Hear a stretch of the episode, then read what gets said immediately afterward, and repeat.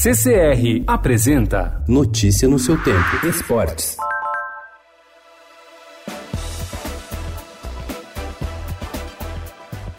O dia 8 de dezembro vai ficar marcado como a data da maior decepção dos 98 anos de história do Cruzeiro. O time mineiro foi rebaixado para a Série B com a derrota por 2 a 0 para o Palmeiras no Mineirão. É o pior capítulo da história centenária do clube de Minas Gerais, que completa 99 anos no dia 2 de janeiro. O gigante, que já conquistou dois títulos da Libertadores, ganhou uma cicatriz no rosto pela queda no Mineirão passado é todo coberto de glórias. Dia a dia tu conquistas mais vitórias.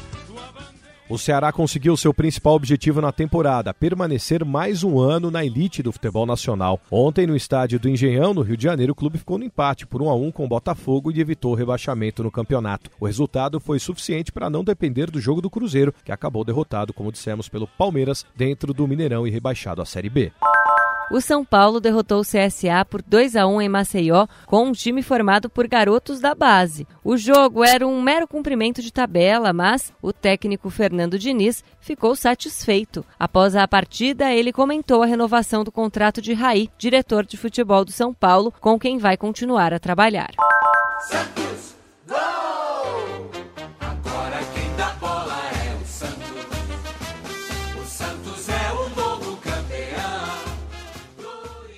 No duelo entre os primeiros e badalados colocados, o Santos levou a melhor sobre o campeão Flamengo e terminou brasileiro como vice. A equipe alvinegra goleou por 4 a 0 na Vila Belmiro, em jogo que pode ter marcado a despedida de Jorge Sampaoli, que deve ir para a equipe do Palmeiras. Notícia no seu tempo. Oferecimento CCR